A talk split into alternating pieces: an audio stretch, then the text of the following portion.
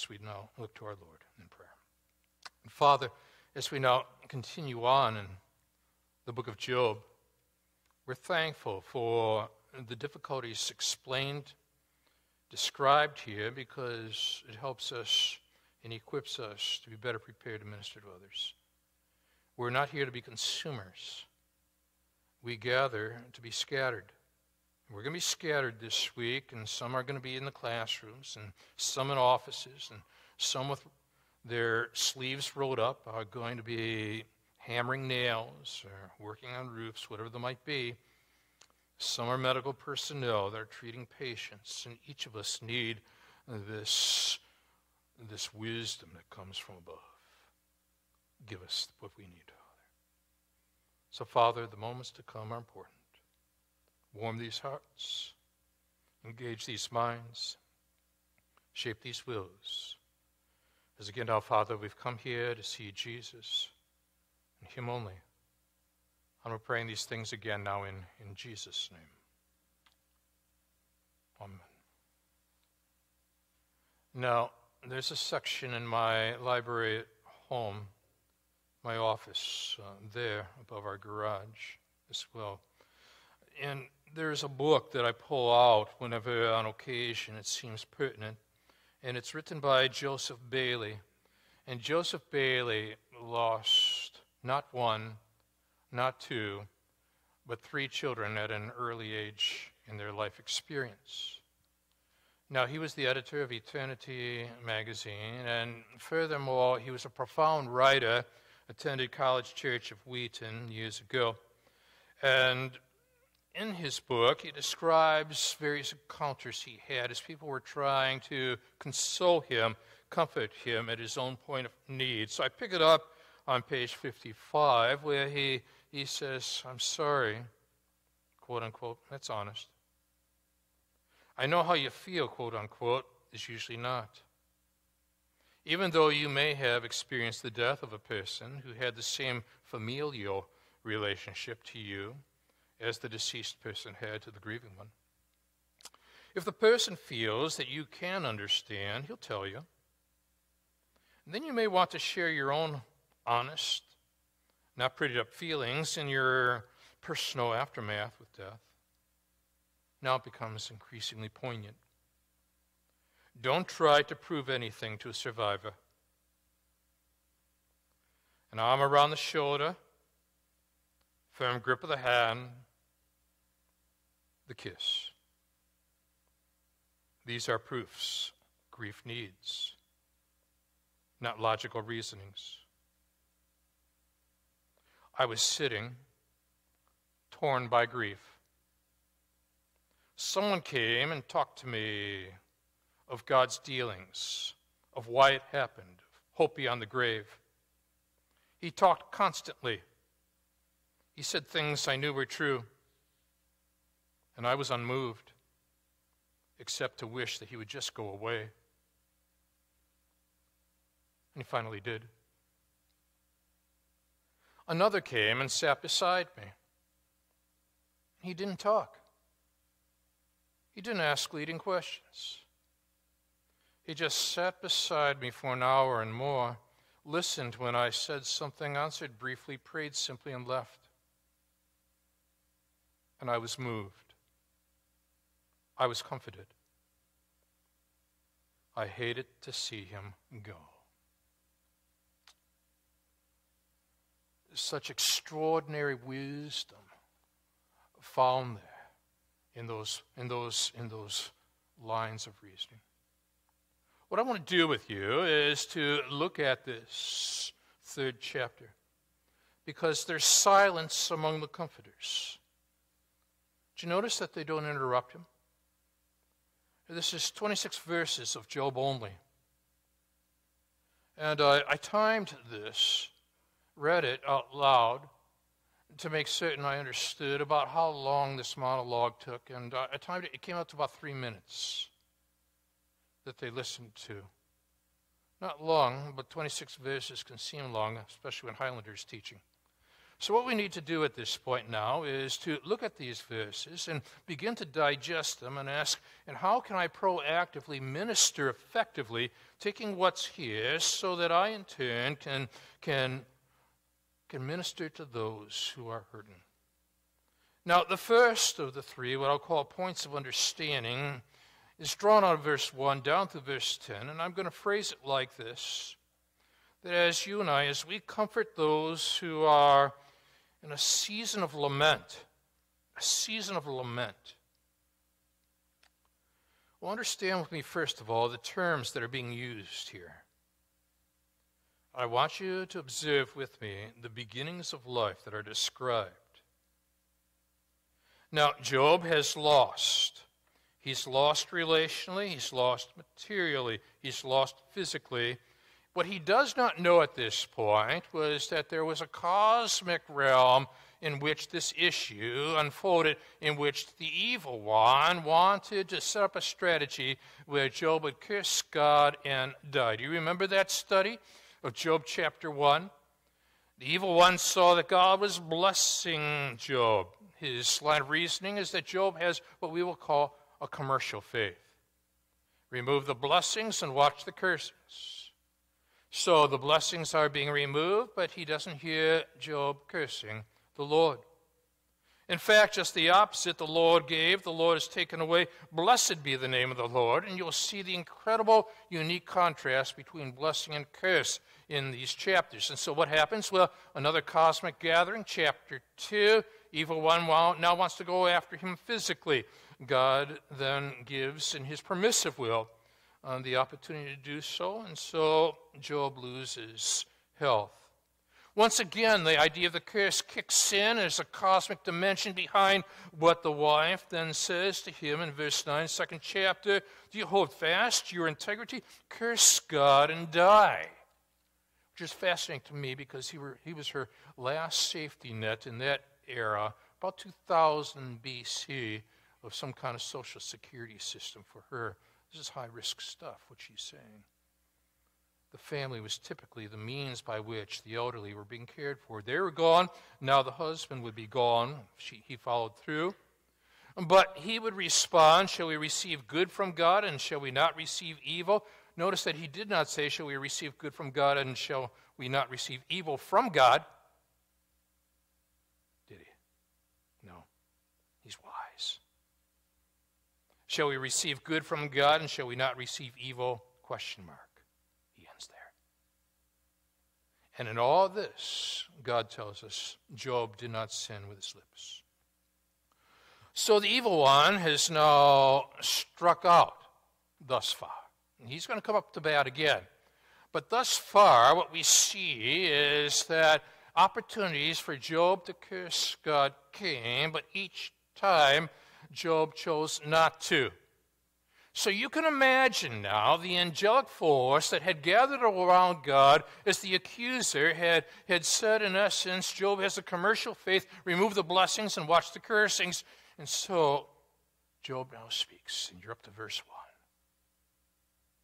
And after this, Job opened his mouth. Look what comes next and cursed, but does not say and cursed the Lord.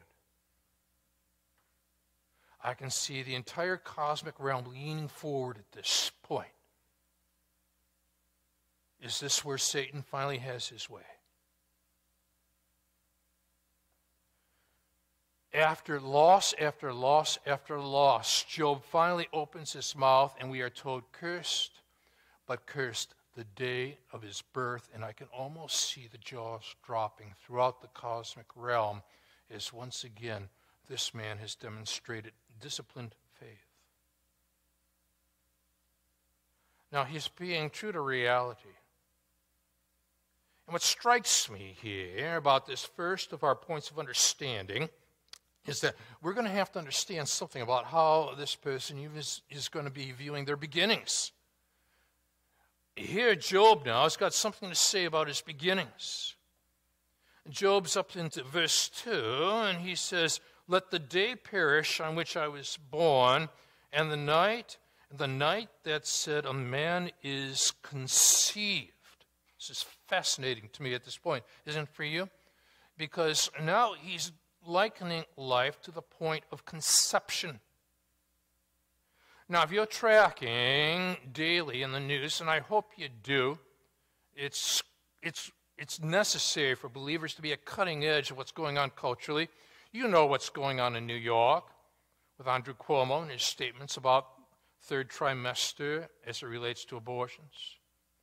And you're even raising your eyebrows at the quandary that the uh, governor of Virginia's got himself in while at the same time pondering how a bill was being promoted within Virginia and that would allow for abortion even at the time of birth. And so a dialogue and a debate is unfolding, and it's happening globally. I believe it's happening nationally at a time in which a Supreme Court justice's health is vulnerable, and so it's uh, every, all the forces are being unleashed at this moment. But my, my thought went back to something that is being overlooked in these past days, and particularly back in January, where uh, an Iowa judge struck down a state law banning a woman from obtaining an abortion once a fetus heartbeat is detected, saying it violated the state's constitution. Now, we are trying as a congregation to be a cutting edge understand how the legal, the medical, the moral, all these things converge under the sovereignty of God. Now, I want you, as somebody who wants to be a cutting edge, to evaluate the judge's next statement and compare it with what Job says here in verse 3. Judge Michael Huppert wrote that the measure was counter to, quote, both the due process and equal protection provisions of the Iowa Constitution as not being narrowly tailored to serve the compelling state interest of promoting potential life. He didn't say life with potential. He said potential life. Now, we reiterate this argument year after year in Sanctity of Human Life Sunday and elsewhere throughout the course of the year that the secularist mindset talks about potential life. I believe that the wise, cutting edge believers got to talk about life with potential. And being able then to evaluate a judge's ruling based upon his own presuppositions, in this case, his presupposition that the one in the womb is potential life. Now, Job at this point is arguing for life with potential. As difficult as that might be. And so he says, Let the day perish on which I was born, but doesn't end there, and the night that said a man is conceived. Now, you are a counselor at the ash heap that Job finds himself on at this point. And while you are there, you are listening and you are listening carefully to the terminology. Now, the wise counselor listens to the terms being used and the words that are not being used.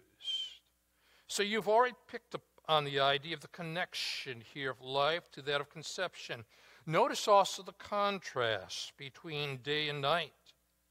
Let now in verse 4 that day be darkness. May God not above not seek it, nor light shine upon it. But I want you, as the counselor, to the Jobs in your life at this point, to also notice not only what is said, but also what is not said. Did you notice, for example, in verse 4, he did not say, Let that day be darkness, may the Lord, Yahweh, above not seek it? Hadn't he in the prior chapters said, The Lord gives and the Lord takes away? But what you've now noticed is that he does not refer, the sovereign one, he does not refer to him now as Lord. Yahweh, Lord, that's the covenantal relational name for God. It's almost as if he's saying, God seems distant to me. It's subtle, but it's there.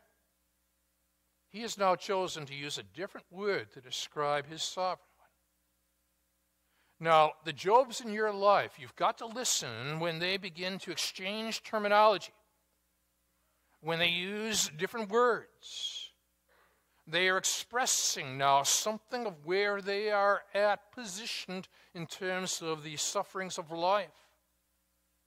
It's as if he is saying, There's a distance now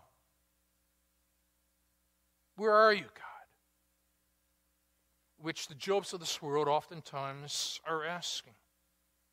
Let that day be darkness. May God above not seek it, nor light shine upon it. Notice not only this day night thing, but also the light darkness thing. And Laura's story reminds us we pray for blessings, we pray for peace comfort for family protection while we sleep. We pray for healing, for prosperity. We pray for your mighty hand to ease our suffering. All the while, you hear each spoken need. Yet love is way too much to give us lesser things. Because what if your blessings come through raindrops? I've lost people too. What if your healing comes through tears? And what if a thousand sleepless nights are what it takes to know you're near? What if trials of this life are your mercies in disguise? You see, I had to go through that doing three funerals of family members recently.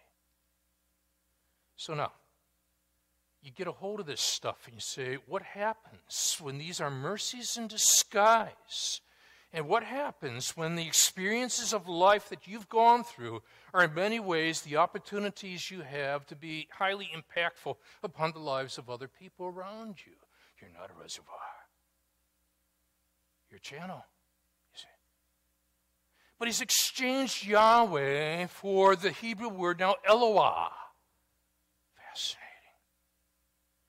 It's as if God has gotten a little distant here from Job. Meanwhile, you're the counselor of Job at this point, and so you're picking up on the terms. And the terms being used here. And so the term for God, Eloah, instead of L-O-R-D, Yahweh, but furthermore, the terms of contrast, light versus dark, and, and life, you see, versus death. You're connecting you're contrasting. And all the while, the cosmic realm is leaning in because you see, part, one of the reasons for suffering is not retributive justice, where you get what you deserve. Another reason might be because God so singled you out that your sufferings will be your ministry's blessings so that others are able to understand better when you are placed on the platform of demonstrating faithfulness. That there's a Yahweh Lord out there who sent his son Jesus to die for our sins. So you're up to verse 5 now, and the metaphors keep coming our way, don't they?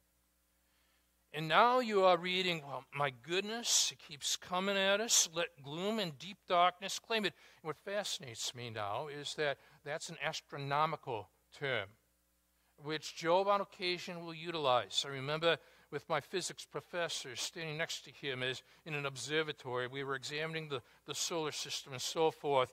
And as things were being pointed out, again, we talked about the design that stood in the hand of the designer. And we relate it not only in terms of physics, but also in terms of biology and how the sovereign one of the universe, the designer, stands behind his design. And so we look at that biologically as well as the Jobs of this world that we are trafficking with. They're hurting, they're hurting physically. Let gloom and deep darkness claim it, let clouds dwell upon it. Let the blackness of the day terrify. It's as if he's just piling on this whole dark theme, you see. But he hasn't cursed God. He hasn't cursed God. he's being real about life. Now, the counselor's got to remain quiet at this time, and Joe Bayly appreciated that. You got to let them at times pile it on. Don't take it personal. Don't offer your opinion too soon. I've got this little quote I pull out my drawer every now and then. The world doesn't need to know every, every opinion that Highlander possesses.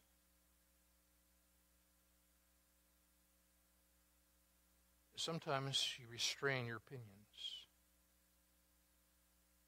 and just allow the person to continue process. And some are outward processors, some are inward processors. The teacher who looks at in the classroom at a student who has lost something of some value in life or someone of value in life has got to understand that sometimes there's an internal rather than external lament happening. How do you process that? Meanwhile, the cosmic realm is looking on and listening in as Job continues, and I find it fascinating that as the evil one afflicted Job, he did not afflict his, his ability to speak. Because the, evidently the evil one wanted to give him still added opportunity to curse God and die. Fascinating. But there in verse 6, that night let thick darkness seize it, let it not rejoice among the days of the year, let it not come into the number of the months and then there's a visual word that is used in the beginning of verse 7 at this point behold. It's a, it's a visual verbal. And it's used to say there's something you need to see. Eyesight and insight converge. Behold, let that night be barren. Let no joyful cry enter it. Let those curse. Now the cosmic realm's entering in. And evil, the evil one, Satan, he's leaning forward. Maybe not this is the moment.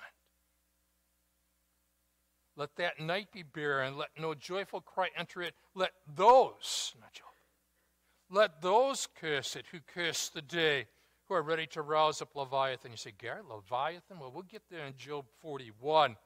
What strikes me at this point was that there was a there was an animal at that time period, terroristic in nature, you see, and what God is saying through wisdom literature is that He's sovereign even over that which terrifies you, even over that which terrorizes you.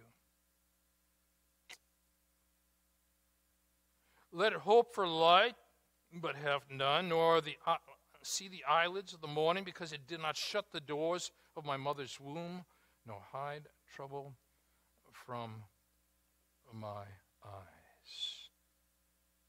What Job is doing at this point, by restraining from saying what the evil one wants him to say, but being realistic simultaneously about what life is all about, as the counselors are listening in, is to allow him to testify. When Adoniram Judson, who was a very gifted man in terms of sharing the good news of Jesus Christ, endured incredible hardships in Burma, seven intense years in a prison, suffering hunger, privation, thrown into Ava prison, 17 months, his biographer tells us, subjected to incredible mistreatment. And as a result, for the rest of his life, he carried the ugly marks made by chains, iron shackles, which had cruelly bound him. The biography tells us that upon his release, he asked for permission to enter another province where he could resume sharing the good news of Jesus. Here's what the ruler of that region said No, my people are not fools enough to listen to anything you have to say, but I fear they might be impressed by your scars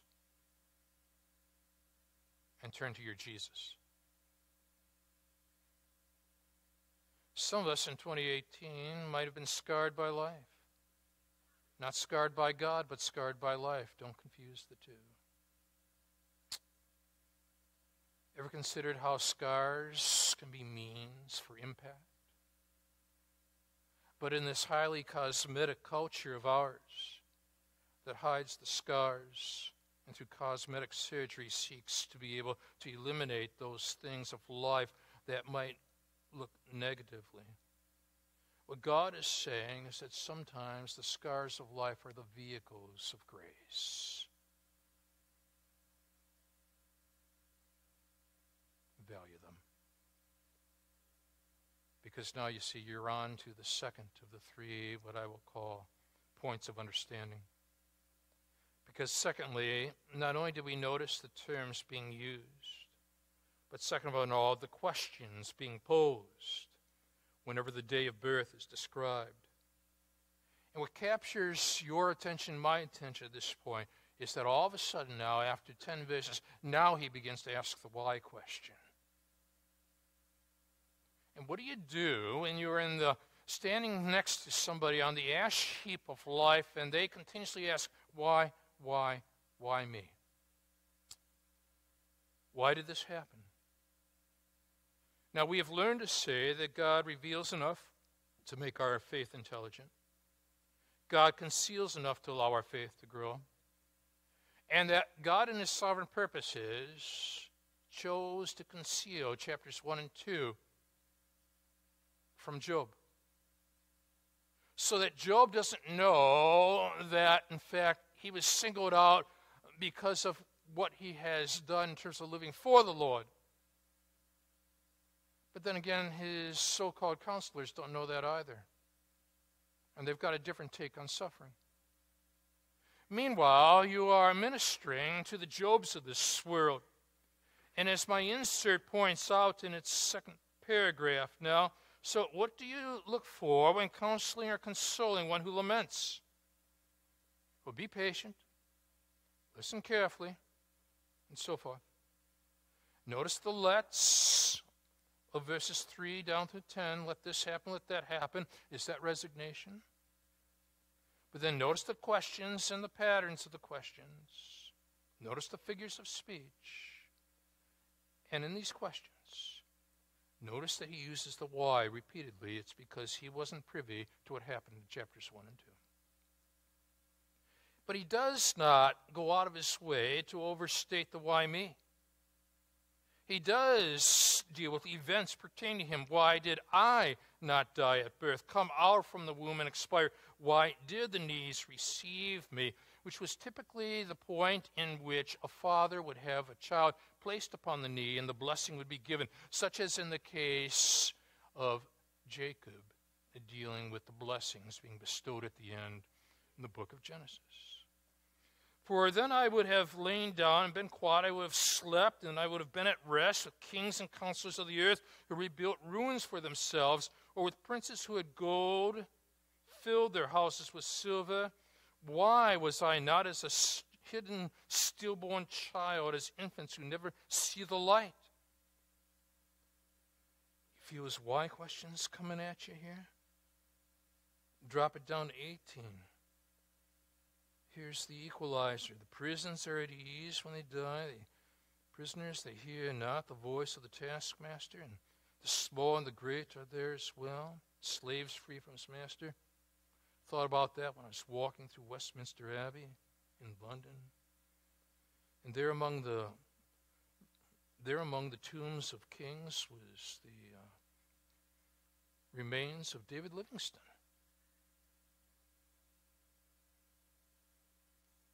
Altogether. It's basically a, a Job moment.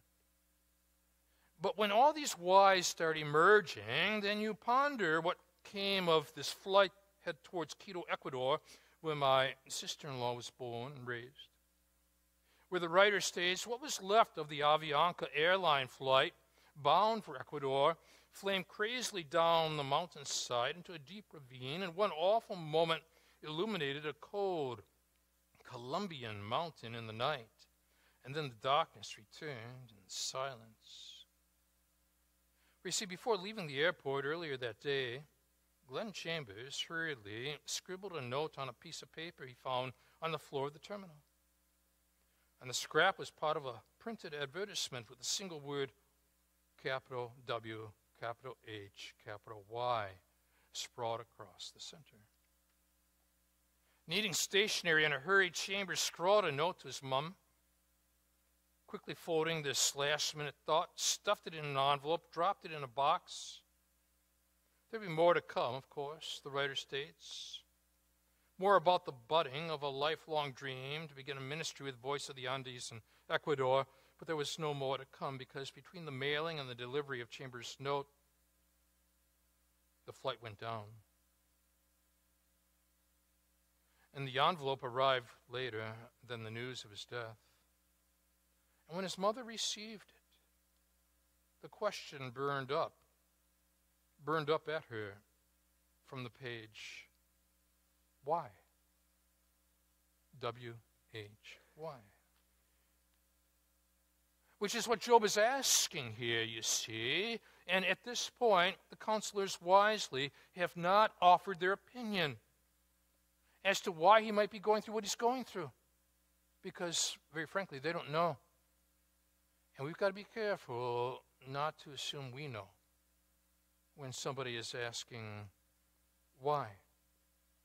Which leads us now to the third of the three points of understanding, because thirdly, as you and I, as we com- comfort those who are in a season of lament, understand thirdly the longings here being expressed whenever the end of life is being described, because what he has done is given you the full spectrum of life from conception through birth, and now in the final verses, he takes you to his longings regarding the end, the last breath of life as he kicks it in with another why, beginning in verse 20. Why is light given to him who's in misery? And life to the bitter in soul, who longs for death, doesn't come. So he's standing at that hospital bed, and this person making such statements as this, and, they're longing for death. And I, between services, I had somebody bring this very subject up with me. Fascinating who rejoices exceedingly and are glad when they find the grave. Joy in that? Why is light given to a man whose way is hidden, whom God, G O D, not capital L O R D, he's still, he's still feeling the distance here. As a believer, if you know Jesus as your Lord and Savior, you're willing at times for a person to express distance without quickly interjecting. Give them time. Be patient. For my sighing comes instead of my bread. My groanings are poured out like water. For the thing that I fear comes upon me, he says. And my mind goes back to what C.S. Lewis once wrote upon the death of his wife in the book Grief Observed. No one ever told me that grief felt so like fear. I'm not afraid, but the sensation is like being afraid. It's the same fluttering in the stomach, the same restlessness, the yawning. I keep on swallowing. As a pastor, when I minister in the midst of loss, I notice the constrictions facially, the throat, and so on. When you're observing and ministering people at their ash heap, you want to make absolutely certain that you are you're processing the physical dimensions. The yawning. I keep swallowing. The thing that I fear comes upon me, what I dread befalls me. Now he comes to the crux of it all. I'm not at ease. He's being open. He's being honest with you at this point because he's wondering when will the next domino drop? Nor am I quiet. I have no rest, but trouble comes. I jotted down these thoughts for those who seek to counsel others. Understanding why you hurt is less important than trusting the one who can help you heal.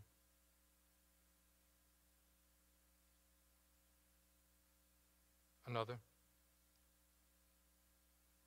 Healing comes not by how well you avoid loss, but how you respond to loss when it comes.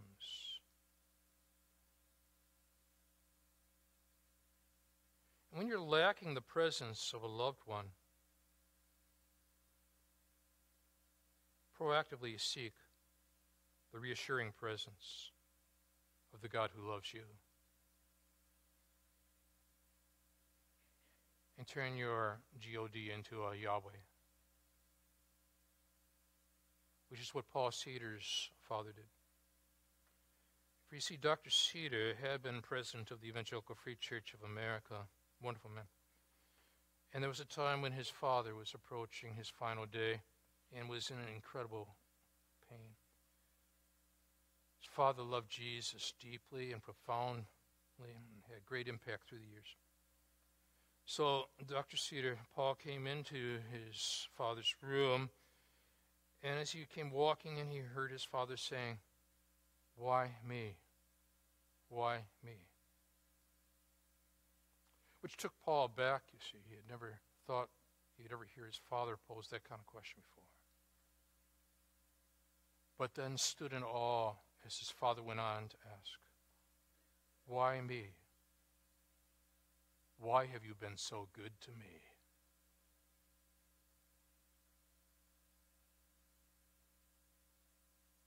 And sometimes we need to answer our questions with questions.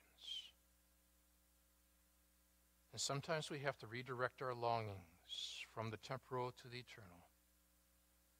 And sometimes the counselor is going to have to take not only what is said, but what is not said, the terminology of life, and allow for the person to share. Because not oftentimes can we match exact words to true feelings. Sometimes we fall short of the mark there. But the wise counselor knows when to interject, why we interject, how to interject and uses wisdom from books like the book of Job to bring the why me's into the conversations at the ash heaps of life. Don't run from ash heaps. There are some choice people hanging around ash heaps that need you. Let's stand together. So, Father, now in this second of three services, we are thanking you again for who you are, for how you work.